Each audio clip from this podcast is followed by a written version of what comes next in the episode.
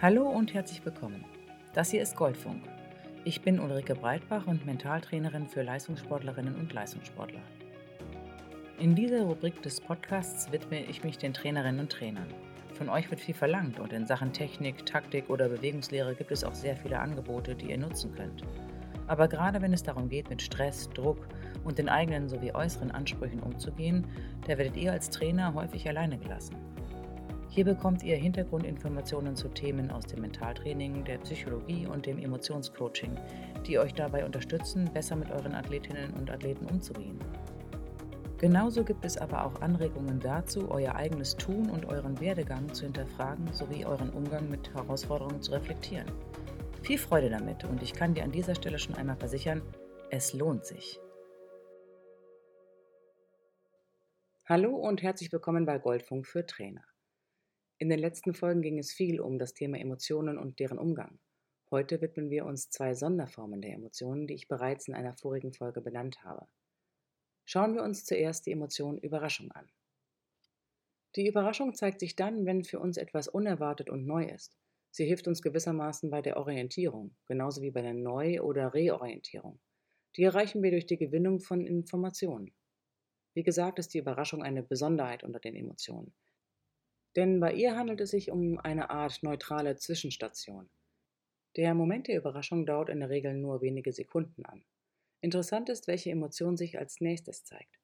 Die Überraschung verstärkt nämlich die nachfolgende Emotion um das drei- bis fünffache. Deshalb ist die Freude über einen überraschenden Erfolg auch so groß, genauso wie eine unerwartete Niederlage so bitter ist. Die Überraschung fungiert also wie ein Katalysator und lässt die Emotion dadurch stärker spürbar werden. Deshalb spricht man auch vom Überraschungseffekt. Das bedeutet, es kann eine Schockstarre entstehen. Dieser Moment der Erstarrung resultiert aus einer vergrößerten Angst.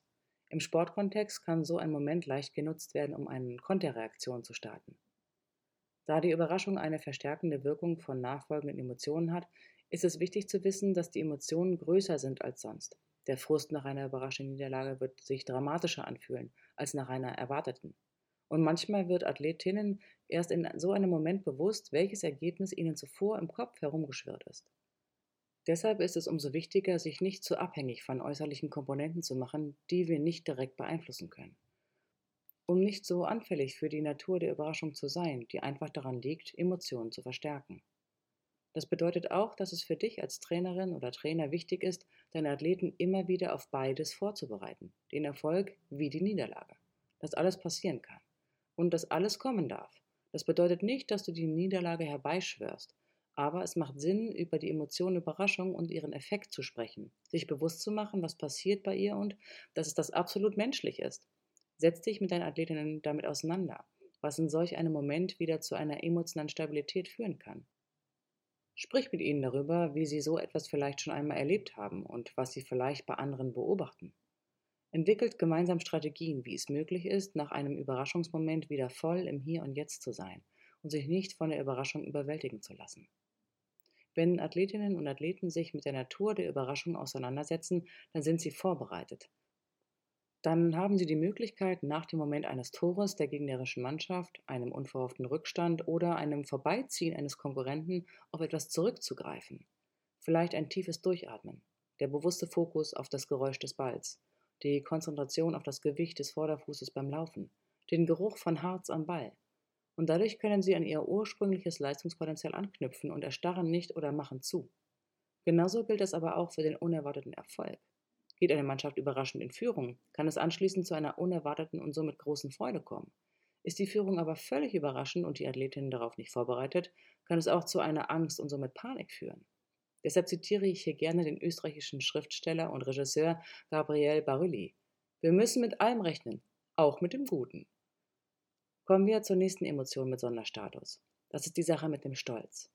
Wenn wir Stolz empfinden, dann bewerten wir etwas als gut, was wir durch unser Tun erreicht haben. Der Stolz hilft uns dabei, sich unserem eigenen Ich-Ideal anzunähern, also der Vorstellung von uns selber, wie wir sein wollen.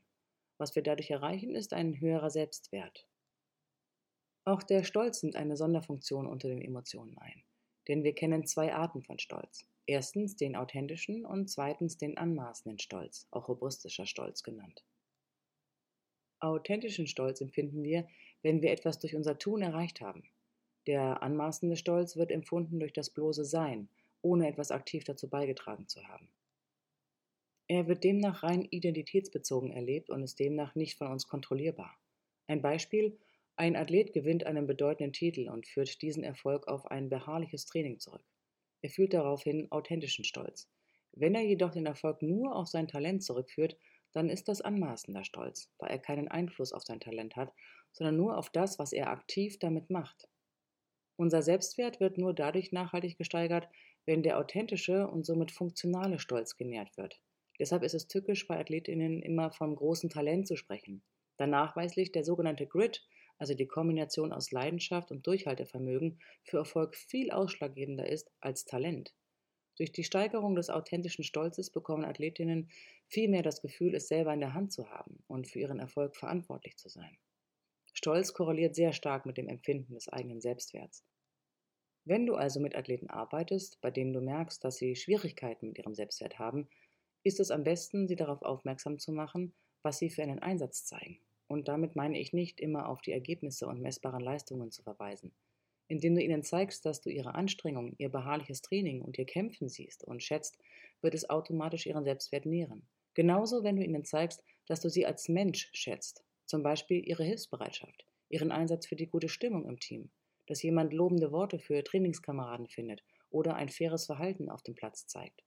Und mit Sicherheit wird jemand Stolz empfinden, wenn gesehen wird, dass er oder sie auch neben dem Platz sich engagieren, eine Ausbildung oder ein Studium absolvieren, nebenbei arbeiten oder sich um andere kümmern.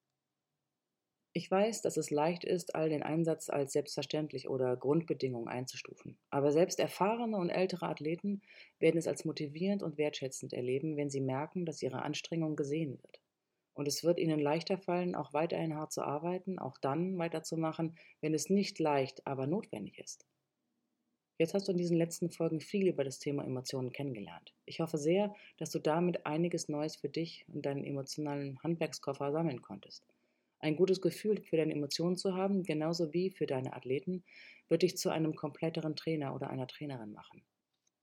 Ich bin mir sicher, es wird zu viel mehr Zufriedenheit auf allen Ebenen führen. Und ich möchte dir an dieser Stelle ein dickes, fettes Lob aussprechen, dass du dir das alles anhörst und damit zeigst, dass du dich interessierst. Dass du nicht einfach weitermachst mit Schema F, sondern dich öffnest für Neues. Das ist sehr viel wert. Ich weiß, das ist nicht immer einfach, braucht Zeit, Übung und ist immer wieder mit einem Gefühl des Scheiterns verbunden. Aber ich weiß sicher, dass es sich lohnt. Ich freue mich auf jeden Fall auf die weitere Arbeit mit dir. Bleib dran, es gibt noch sehr viel zu entdecken. Bis zum nächsten Mal. Ciao.